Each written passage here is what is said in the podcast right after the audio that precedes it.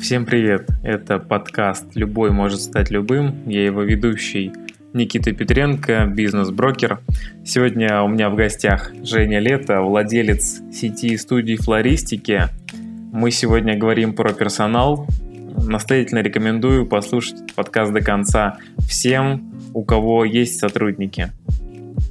Сегодня мы в гостях или у нас в гостях, непонятно. На самом деле мы находимся а, в ресторане «Коптильня» с Женей Лето. Сегодня мы встретились поговорить про бизнес, а, про хобби, про развлечения. Ну, в общем, просто поболтать. Это будет, надеюсь, э, формат отступим от предыдущих, будет больше разговор, меньше допроса. Мне так больше понравилось.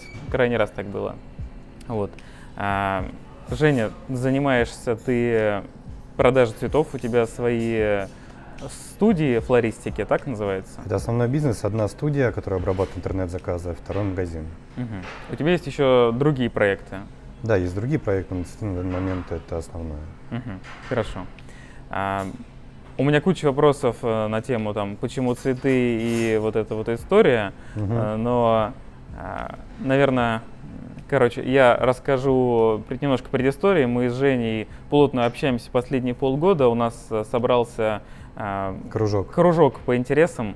Э, мы по каждую неделю завтракаем вместе с клубом предпринимателей. Вот Женя э, один из активных участников этого клуба как и я. Поэтому мы много общаемся, я много историй Жениных уже знаю, и поэтому я его сюда позвал. Мне жутко интересно, как человек Женя, он круто рассказывает.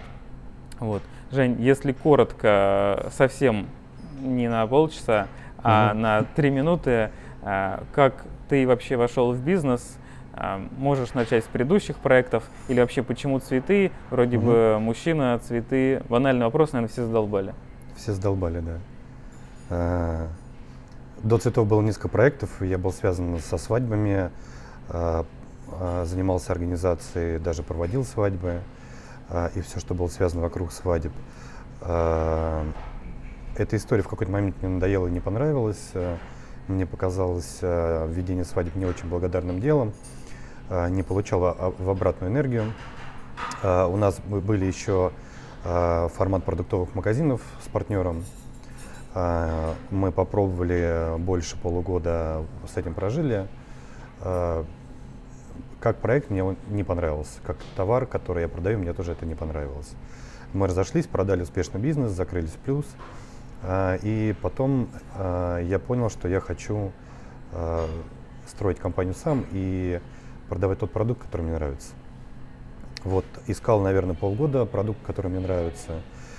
И случайно увидел интервью парня из Санкт-Петербурга, который продавал букеты с доставкой ВКонтакте. И он же был поставщиком для соцсети ВКонтакте, для сотрудников.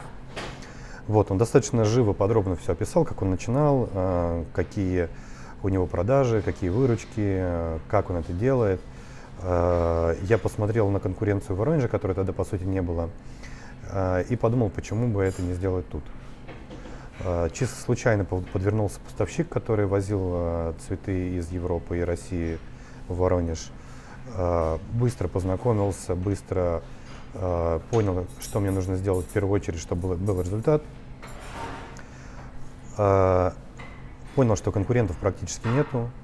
Вот быстренько запустился там в течение двух недель, получил первый заказ, понял, что эта тема рабочая, рынок огромный и не открыт. И по сути тут была задача переформатировать рынок, уйти от классических киосков с бабульками и сделать нормальный сервис, нормальную упаковку бизнеса, нормальные букеты э, и вовремя доставлять. Э, я заходил в тот бизнес, когда закупка цветов вообще ничего не стоила, когда маржинальность там, э, наценка была в 3-5 раз, это нормально было. Э, через какое-то время начали строить команду, когда уже пошли, пошли результаты. Э, и я понял, что модель, модель рабочая, модель успешная. Мы начали масштабировать, начали э, доделывать сервис, докручивать. И тут э, выбор на цветы, ну, я, я не вижу какой-то проблемы, э, что мужчины с цветами это такой же товар, как и все остальные. Просто в этом товаре я разбираюсь, и он мне нравится. Угу. Согласен.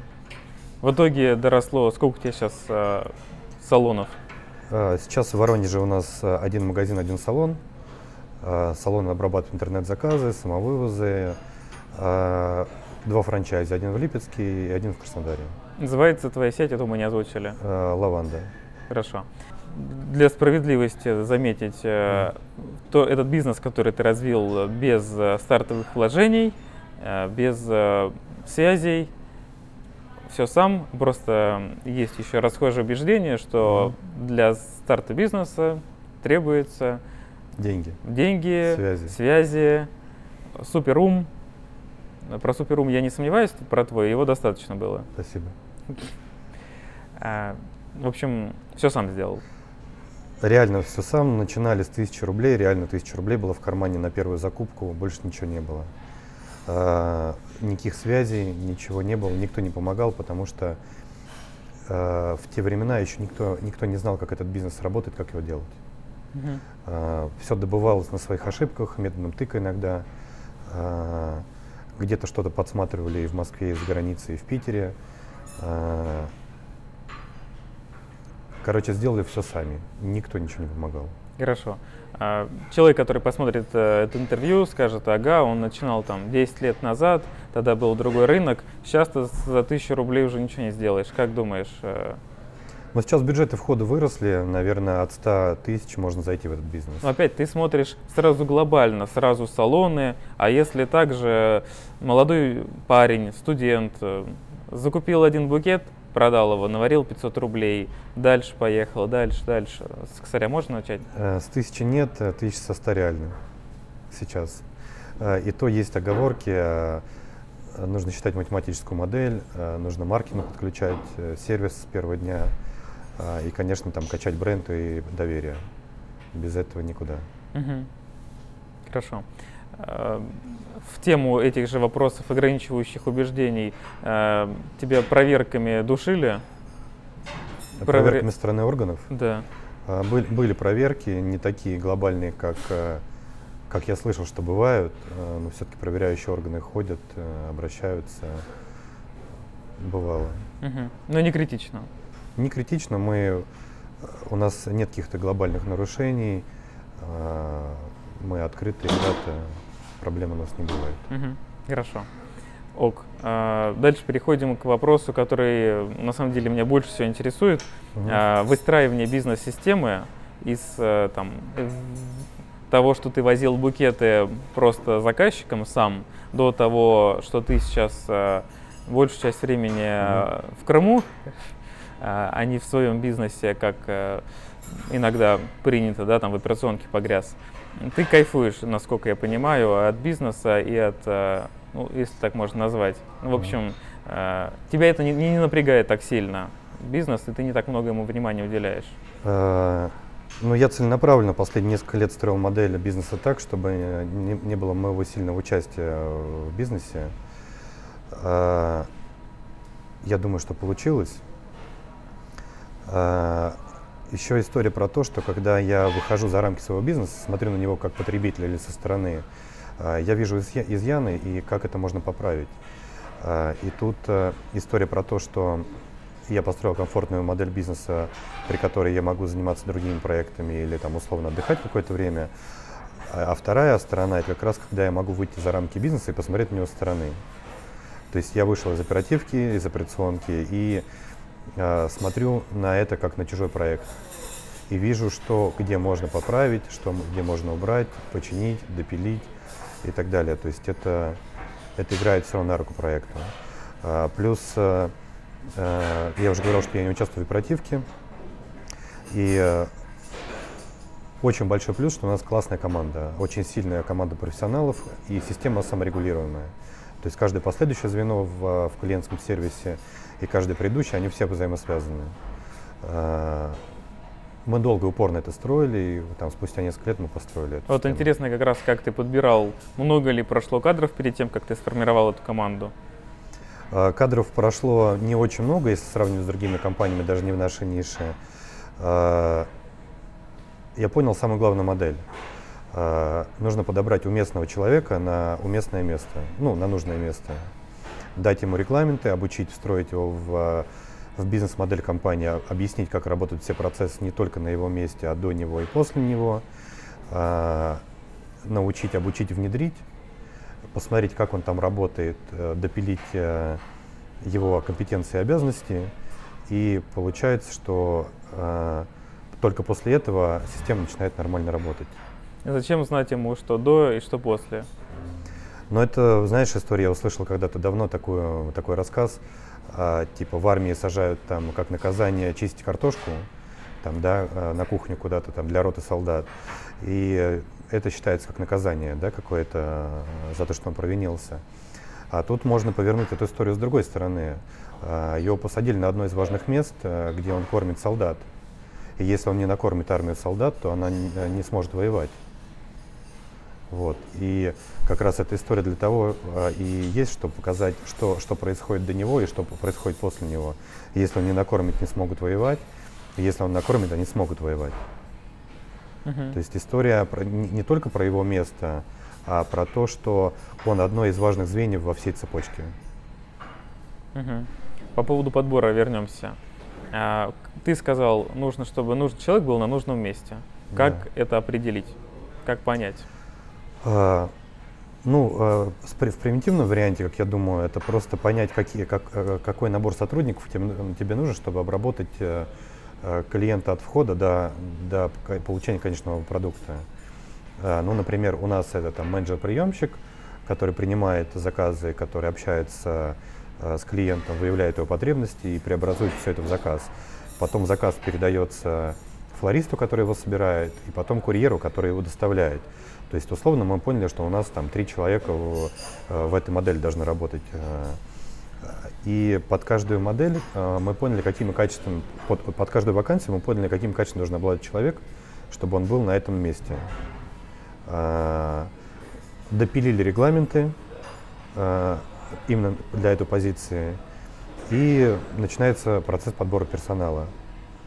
Обычно подбор персонала достаточно трудоемкий процесс. У нас там бывало такое, что на флориста мы э, 70 человек собеседовали, чтобы закрыть вакансию флориста. Э, трудоемкий процесс до того момента, пока мы точно не уверены, что человек справится на этом месте, что он сможет работать. Э, и, как правило, мы не ошибаемся в выборе в своем, то есть э, э, набираем, обучаем, внедряем человека, и он работает долгие года. То есть э, у нас практически нет текучки. У нас за все время ушло 5 или 6 человек за 8 лет. Э, и тут позиция такая, что мы даем человеку работу на всю жизнь. Э, вот регламенты, в этих рамках регламентов можно работать. Э, вот позиция, на которой ты можешь работать всю жизнь и расти. Если будешь свои компетенции выращивать, можно вырасти до управляющего, до партнеры лаванды, можно открывать лаванду в другом городе и так далее. И такие запросы сейчас у нас есть от, от тех людей, которые ушли из компании и ушли по объективным причинам. Э, два сотрудника забеременели, ушли, ушли в декрет, но они задумываются, одна из них задумывается о том, чтобы э, взять франшизу лаванды, открыть в другом городе. Угу. То есть э, ты продумываешь э, достаточно глубоко систему мотивации нематериальную. Ну, как показывает практика и мой опыт, и мнение HR-специалистов, э, зарплата это не первое, на что обращает э, кандидат при приеме на работу. Uh-huh. Это, наверное, второй или третий пункт только. И я, как я, я не говорю про всех людей в мире и про всех людей в Воронеже, э, но, как правило, более-менее осознанные люди, они идут ну, в первую очередь не с зарплаты. Конечно, зарплата это тоже очень важно. Как определить, на какую зарплату человека взять, ну, то есть э, ты ставишь в вакансии какую-то конкретную сумму, которую готов платить, или всегда цена обсуждаемая? Вопрос зарплаты на самом деле в первую очередь э, считается в математической модели. То есть при текущем объеме вот таких вот продаж мы вот на определенного сотрудника можем максимум позволить вот столько. А, и при условии, если этот сотрудник будет выполнять э, весь тот регламент на, вот, на своей позиции. Вот это раз. Второе, конечно, на собеседовании мы спрашиваем, сколько человек хотел бы получать денег. Это про его внутренний личный лимит, э, потому что кому-то за одну и ту же работу 15 тысяч много, кому-то 40 мало, кому-то 100.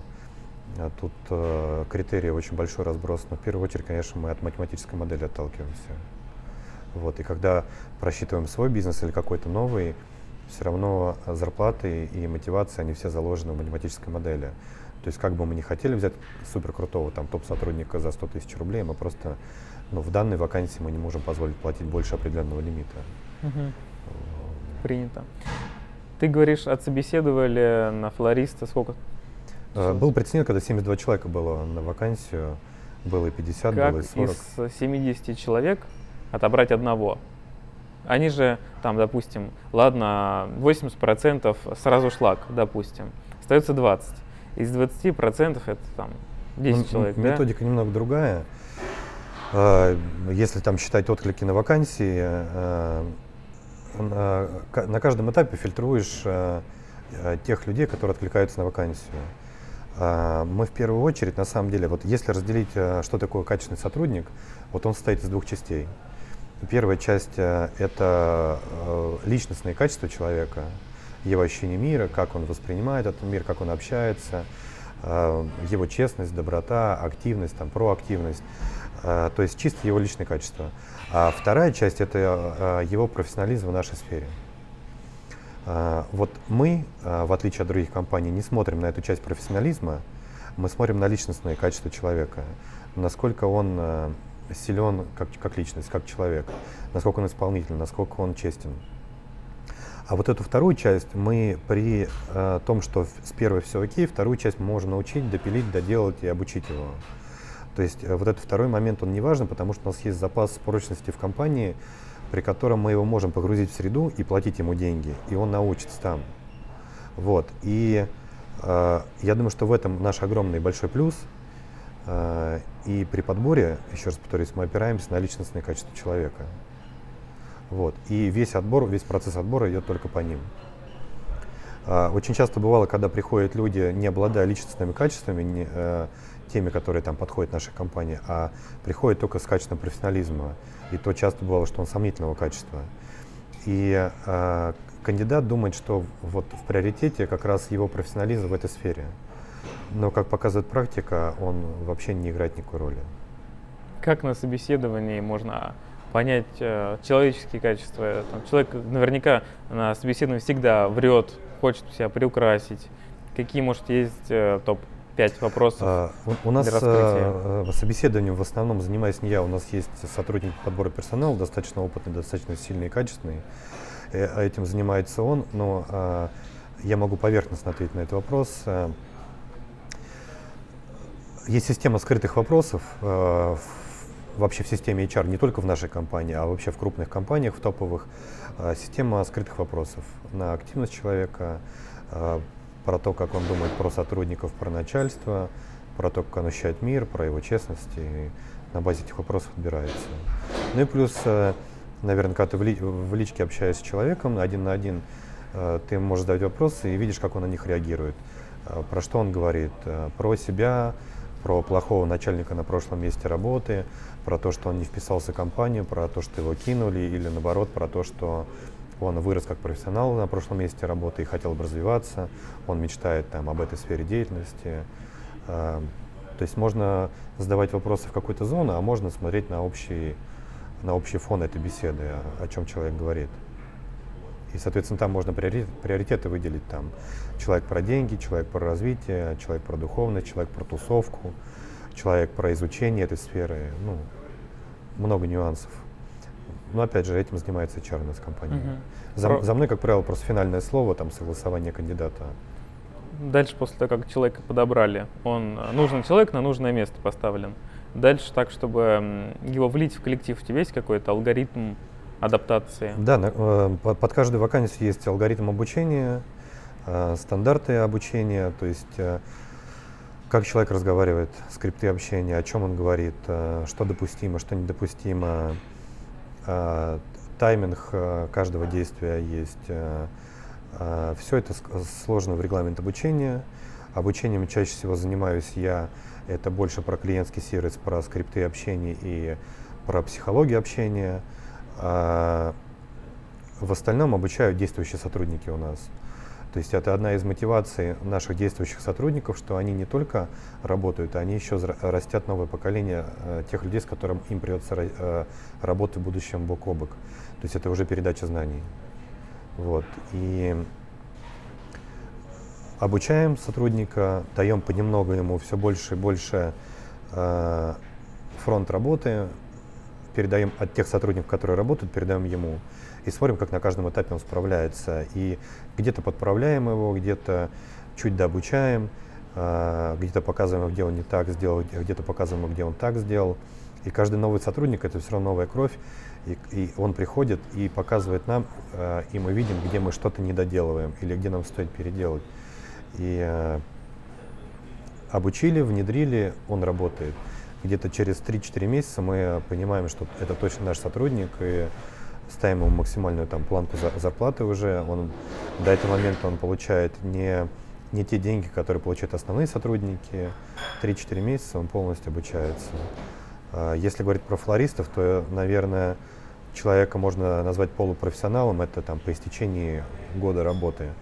То есть это сезонность, э, в бизнес сезонность цветов, а, это муки и ада всех э, цветочных праздников, когда сотрудники могут реально по двое суток не спать и работать. Э, то есть понимание всех процессов в течение года. Хорошо. Про обучение вернемся все равно.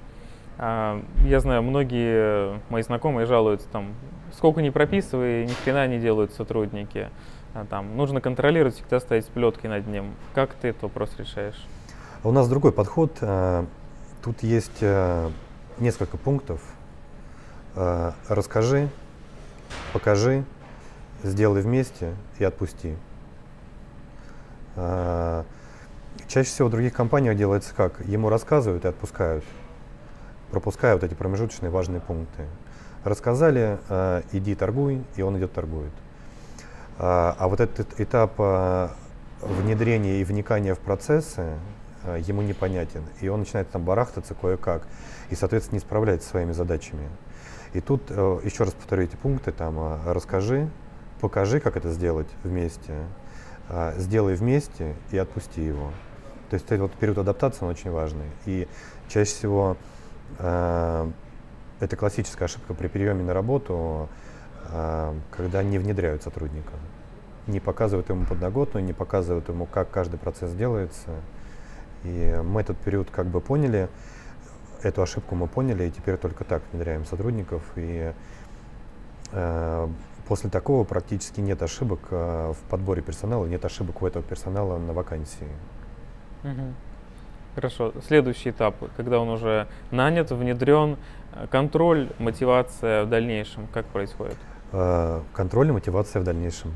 Ну, а это можешь чуть поглубже разобрать? Я знаю, ты много там, говоришь про идеологию компании, как это работает, как это настроить, или это высокие материи, которые в двух словах не передать? А, в двух словах, наверное, не передать. А, я могу как-то вкратце это описать. А, тут история про то, что, во-первых, начнем с того, что в компании нету сплетен, склок и э, каких-то подковерных игр. А если есть? Как их порешать? На входе всем в компанию, когда мы берем сотрудника и пускаем внутрь компании, мы ему говорим, что тут такое не приветствуется, тут такого нету. Если есть конфликт, давайте его решать, вы решаете между собой, с кем конфликт есть. Если у вас не получается, подключайте кого-то из руководства, из старших сотрудников, мы поможем все вместе решить, потому что все вопросы, они решаемые. Это раз. Второе, а, если сотрудник работает по внутренним регламентам компании, то тут и он выполняет эти регламенты компании, то тут э, исключен момент э, самого конфликта. Потому что звенья между, э, между вот этот вот стык между сотрудниками всеми, между разными позициями, он четко регламентирован, где, где заканчивается работа одного и начинается работа другого. И условно есть регламент тот самый, где, где она заканчивается и, как, и по каким принципам передается следующему сотруднику этап вот. И если сотрудник, соответственно, выполняет э, все регламенты, то тот момент э, э, ссор ввиду работы он исключен. Э, есть момент, возможно, момент ссор э, на лич, в личном плане, но э, идеология выстраивается так, что, ребят, зачем ссориться, давайте вместе зарабатывать деньги, давайте строить большую, хорошую компанию, и давайте наслаждаться вот этим вот процессом работы. Плюс со стороны а, меня как руководителя компании, а, ребят, я вам даю достаточно высокооплачиваемую работу, по крайней мере, мы там платим больше всех в рынке в городе. А, вот за это я требую выполнения просто регламентов, такие, какие они есть, и давайте поддерживать атмосферу такого дружеского коллектива. Это если в двух словах. Конечно, выстроение диалоги, оно намного глубже, намного сложнее и намного обширнее. И я учился, наверное, этому пару лет, и рассказать там в интервью, даже в часовом, это сложноватая история. Хорошо. А, ты говоришь про регламенты много.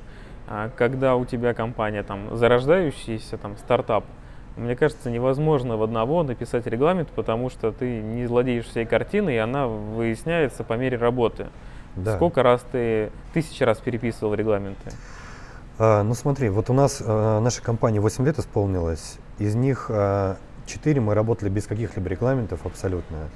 А, на ощупь пробовали, как-то что-то друг другу говорили.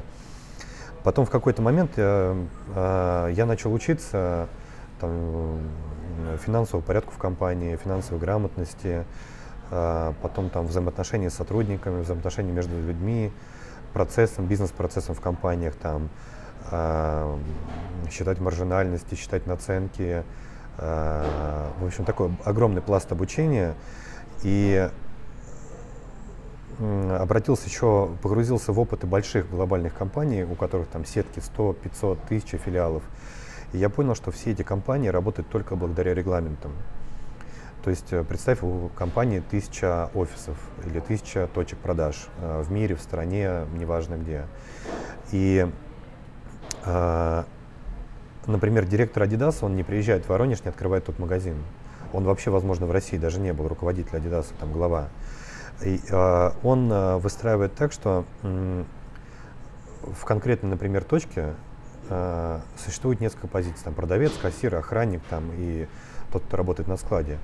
И э, у них есть четкие регламенты, где начинаются обязанности продавца, а где, э, и где они заканчиваются, где начинается работа кассира. И это все четко регламентировано, и э, регламентирован отдельный магазин. А, потом регламентирована сетка магазинов в Воронеже, потом регламентирована сетка магазинов в регионе, потом над ними регламентирована сетка магазинов во всей стране, потом на каком континенте, а потом все это складывается в мировую, в мировую скажем так, корпорацию. И для того, чтобы масштабироваться, открывать новые точки, новые магазины или новые кусты магазинов, скажем так, без регламентов вообще не обойтись. То есть как передать новому франчайзе всю нашу базу знаний. Можно поговорить на словах, но вероятность того, что он запомнит, она вообще минимальная. Поэтому каждый бизнес-процесс э, э, мы описываем э, в базе знаний, которую передаем. И эту знань, базу знаний допиливаем, перепиливаем постоянно, там каждый месяц что-то переделывается. Потому что мир меняется, мир не стоит на месте, особенно там пандемия очень сильно показала, что мир очень быстро меняется, и нужно быть очень гибким и переделать эти регламенты и вовремя отдавать сотрудникам. Как ты ежедневно поддерживаешь идеологию и интерес к компании у сотрудников, планерки, разговоры личные, как часто планерки нужны и как долго они должны проходить? А, а, у нас есть планерки, но я бы их так не называл, мы называем это собрание, когда собираются сотрудники, а, примерно у нас проходит это раз в месяц или раз в два месяца. Это как раз доведение новых каких-то регламентов до всех сотрудников.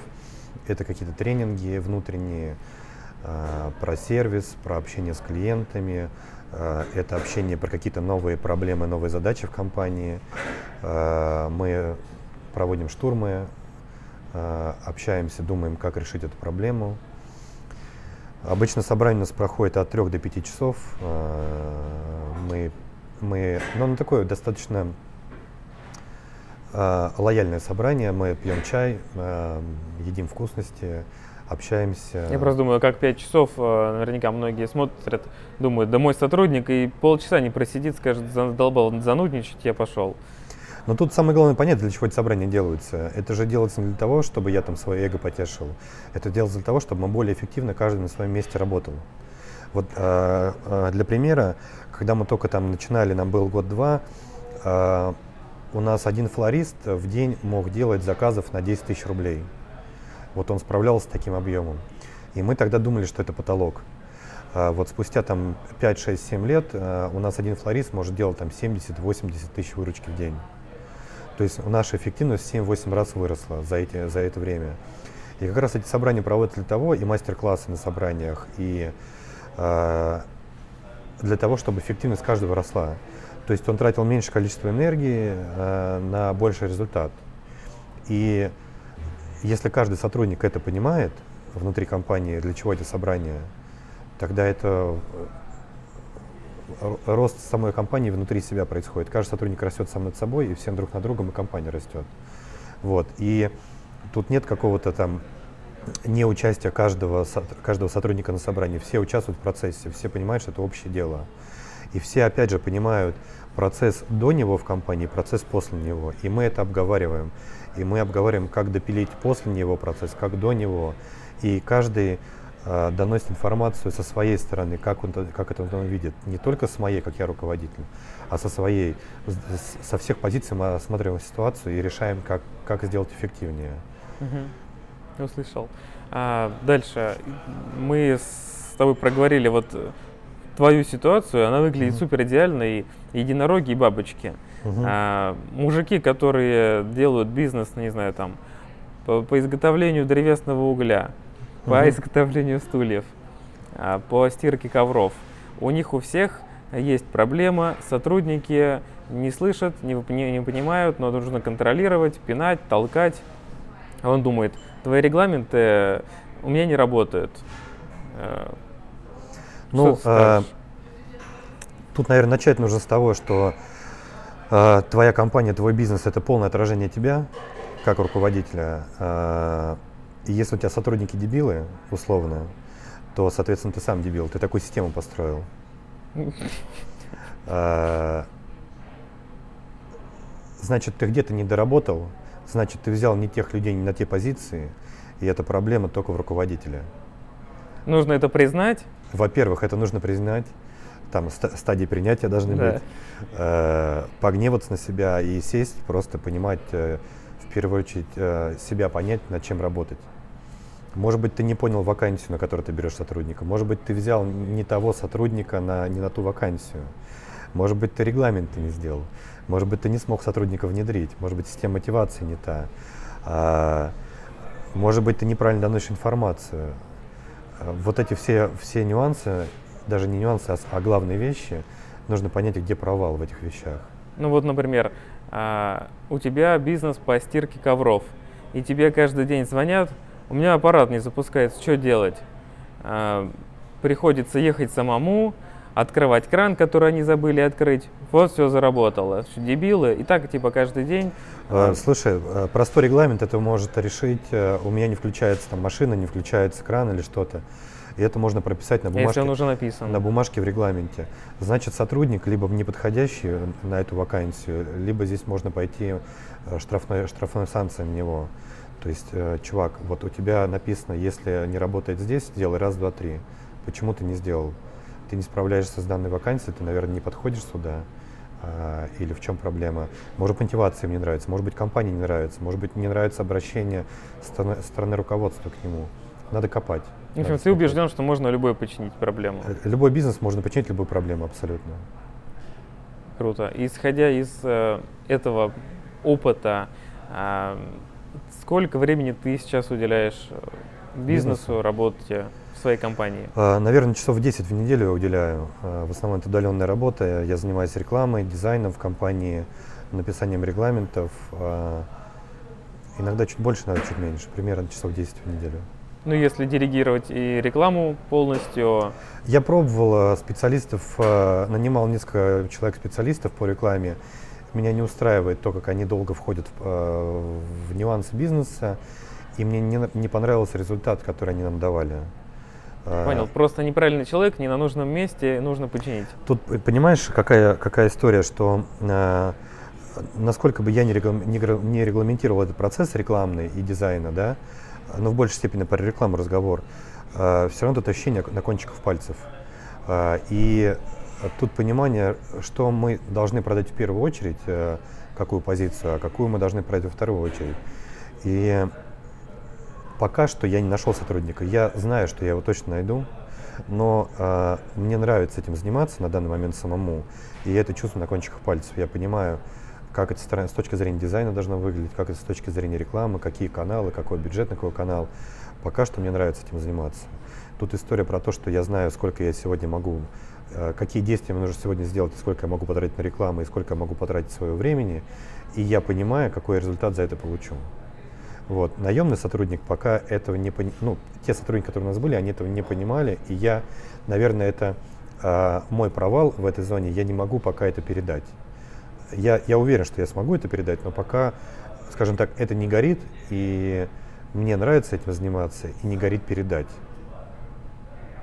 Принято. А, мне супер э, вдохновляет твоя э, история или как твой подход к бизнесу о том, что ты минимально делаешь э, задач, все делегировал, все четко отстроено и не ломается, не надо каждый день обратно слепливать замок из песка каждый день. Все работает, это вообще супер круто. Я бы хотел в своем э, направлении, которое я в дальнейшем найду как идеальное, э, я не знаю, кем я стану, когда вырасту, пока что. Вот.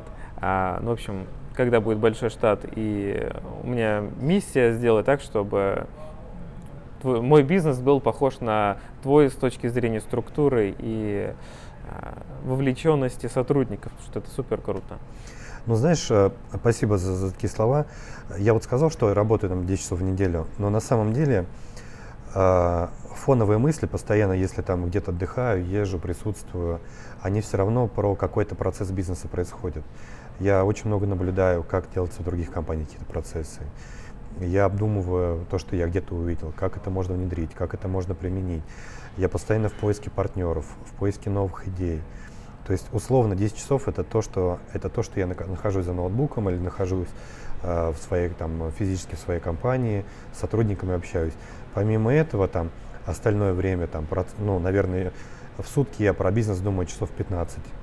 Вот, то есть это фоновые процессы все равно идут. Вот, и, наверное, в этом и есть эффективность, что я не сижу целый день в офисе и не смотрю бездумно в ноутбук, а я все равно фоново, находясь где-либо, я об этом думаю и думаю, как допилить процесс. А, я все, что я увидел, все, что я придумал, я записываю в телефоне в заметке. У меня безумное количество заметок, они все разбиты по темам.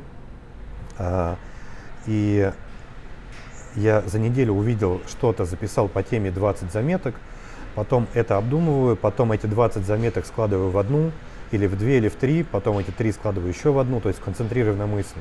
И только после этого внедряю. То есть физически присутствую 10 часов, а не физически еще остальное время. Ну, это по кайфу все равно. Конечно, по кайфу. Тут история про то, что э, ты перелопатил в голове огромный объем информации, выжил самое ценное, самое, самую ту точку, куда нужно нажать, и смог ее потом внедрить в компанию. Это от этого безумный кайф.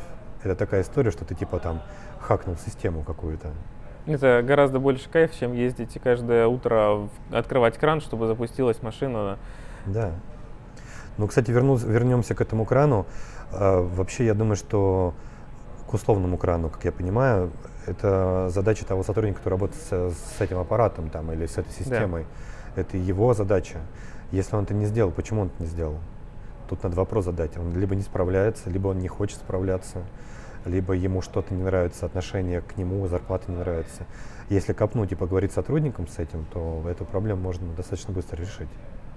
Как думаешь, а в этой ситуации может помочь внедрение, ну, допустим, у тебя есть три столпа, на которых стоит э, компания. Это подбор mm-hmm. правильных людей, это там внедрение обучения и э, мотивация ежедневная, и там кон- контроль, контроль, контроль выполнение да. Э, бизнес-процессов. Да. А, если в поломанную систему начать внедрять э, одну из э, частей основополагающих твоей компании. Допустим, неправильный mm-hmm. человек, не на неправильном месте, э, инструкции для него прописаны, он нифига не использует, и потом туда ему э, начать прикручивать э, одну из элементов, да, там, планерки делать, про идеологию рассказывать, а он тебе скажет, пошел ты... А, я знаю, что ты любишь машины, вот примерно о твоих любимых машинах. Вот представь, вот uh, у тебя машина классная, uh, с, с виду, например, она классная, uh, а у нее нет колес, или нет руля, или нет сидения. И у нее нет колес, колеса ты ставишь классное сиденье в машину. И она просто физически не поедет, потому что какой-то из ключевых звеньев сломано. Или у тебя классные колеса, но у тебя нет лобового стекла, ты не можешь быстро ехать, потому что тебе будет некомфортно. И, и тут история, наверное, про то, что э, классно было, было, было починить все элементы этой системы в каком-то хотя бы в таком формате, чтобы они базово присутствовали и работали. И потом каждый конкретный элемент допиливать. Вот. И, например, у тебя есть классная машина э, с колесами, с сиденьями, с рулем, но у тебя нет бензина. Э, если там переложить на бизнес, бензин это клиенты, которые платят деньги. У тебя классная машина, там классный салон, классный бар, классный ресторан или классный бизнес визуально и внутри все новое, но у тебя клиентов нету. Такое тоже бывает. То есть тут все элементы, они очень сильно важны. И я думаю, что э, если классный товар, который продает компания, но внутри поломка в системе, в, в сотрудниках и в бизнес-процессах, то все можно починить и все можно сделать. Дальше задам вопрос а, из моей темы, который я всем, всем задаю, мне супер интересно. И если бы ты продавал свой бизнес, за какую сумму ты был готов и вообще смог бы ты его продать?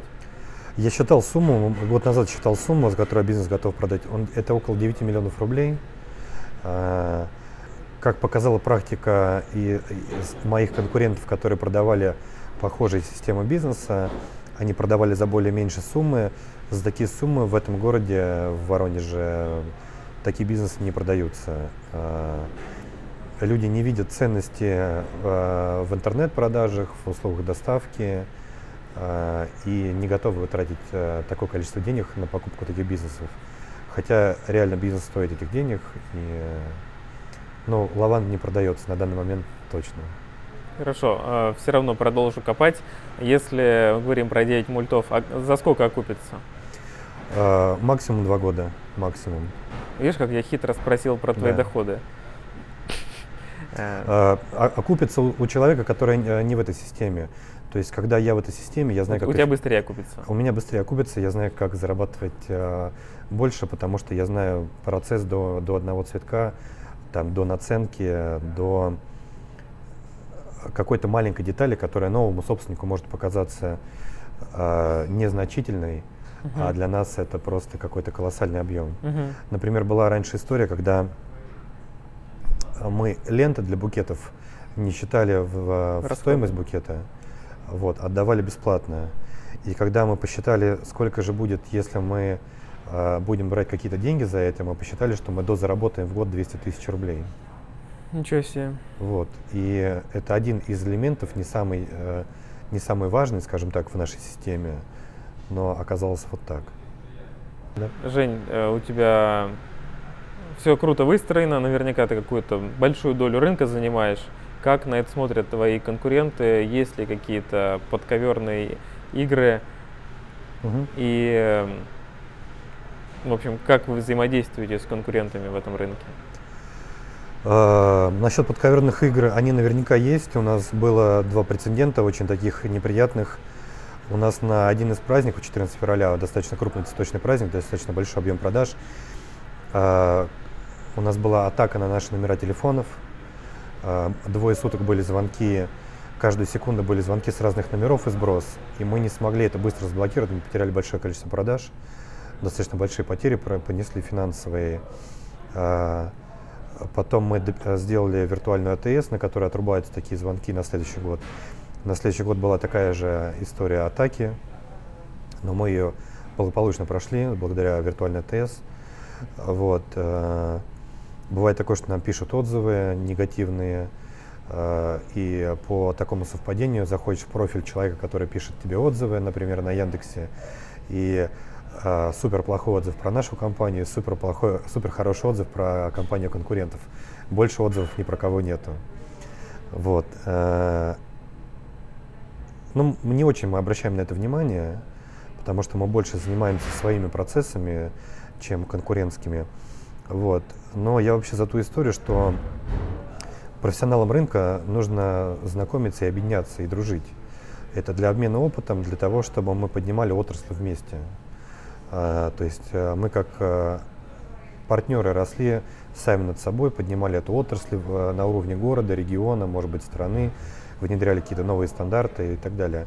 Это история про то, что я помню, как там в 2000-е, в начало 2000-х, помнишь, на Кольцовской у нас стояли там барыги, которые торговали сотовыми телефонами, когда все это только начиналось. А потом в какой-то момент пришла Евросеть, и тот же самый бизнес починила и сделала цивилизованным рынком.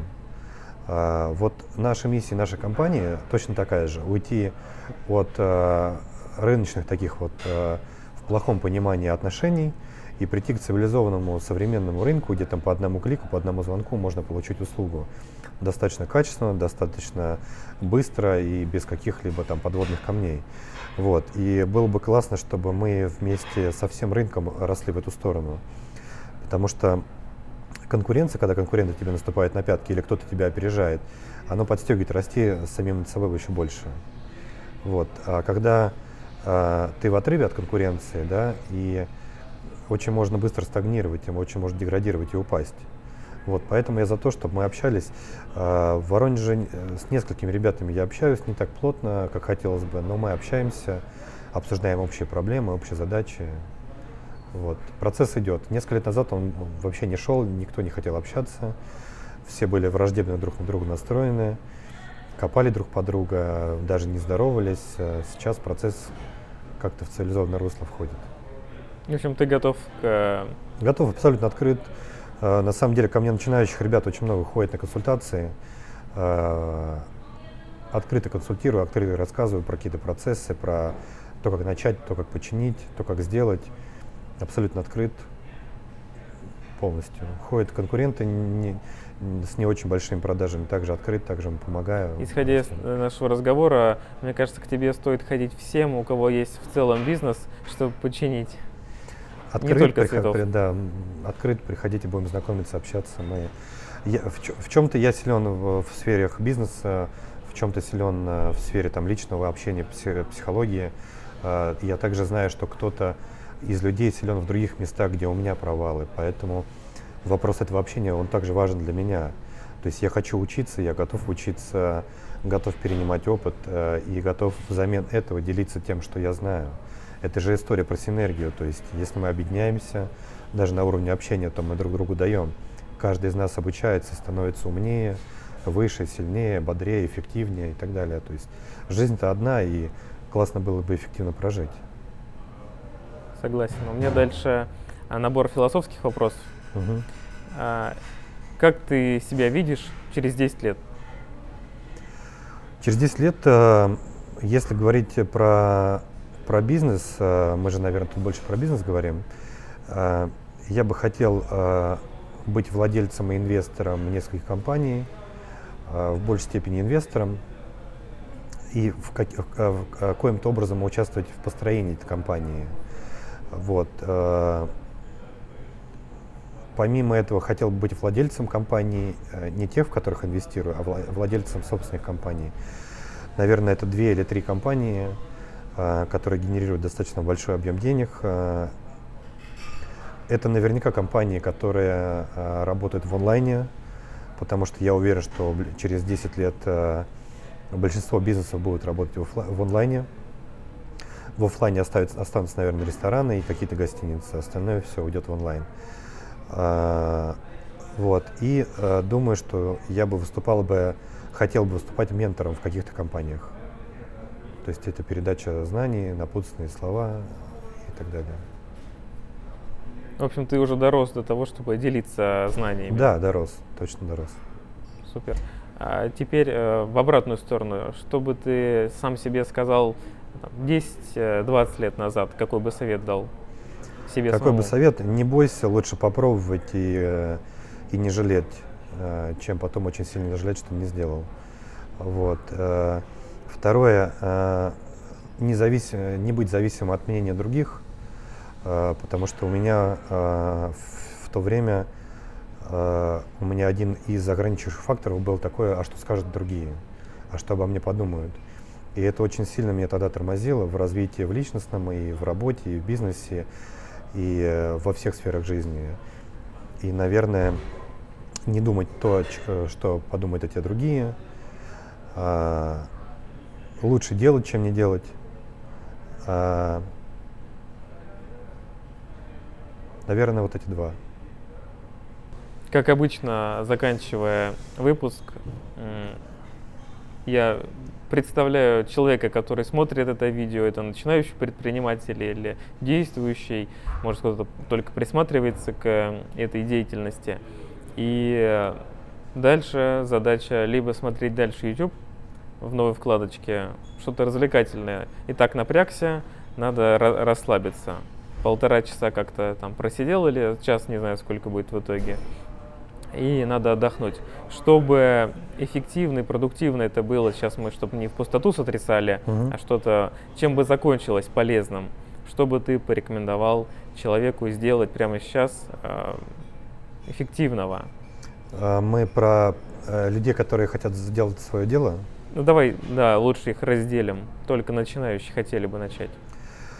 А, я думаю, что не бояться ходить э, и общаться и знакомиться с теми людьми, у которых есть опыт уже э, бизнеса или конкретно той сферы, в которую хочется зайти.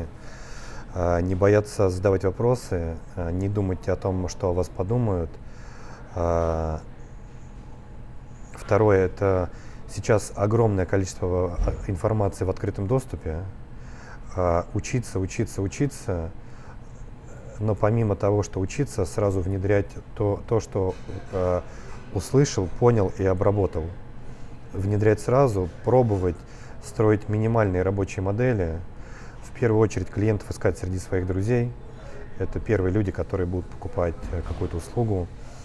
А, в общем, не бояться пробовать. Все с чего-то начинали, все переделали кучу ошибок. А, мы до сих пор делаем какие-то ошибки и до сих пор сами учимся на своих ошибках. Ошибки будут у всех всегда. Нужно не бояться сделать ошибку.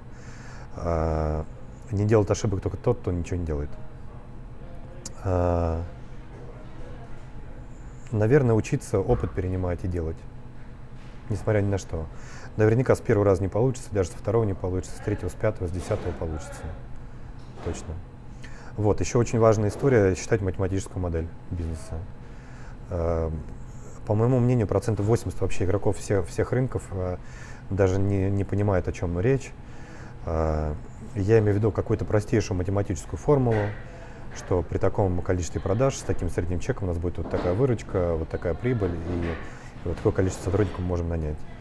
Вот. Э, я думаю, что современный бизнес работает только на основе этого, а потом все остальное. У меня для тебя еще куча вопросов исходя из даже из того, что ты сейчас сказал, но я думаю, дальше мы, уже... Мы можем сделать вторую серию. Если, да. если зайдет а, видео, можем сделать вторую серию. Да, дальше можем продолжать долго. В любом случае, спасибо тебе за mm-hmm. интересную беседу. Спасибо за приглашение. Спасибо вам, что смотрели или слушали. Напомню, у нас выпуски выходят и в формате аудио, а, подкастов, и в формате видео на YouTube подкаст удобнее всего слушать, когда ты чем-то занимаешься. Там, едешь на машине куда-то или а, там, не знаю, работу выполняешь, на, на велосипеде катаешься. В общем, развивайтесь э, удобное время, проводите время с пользой. Всем спасибо, всем пока.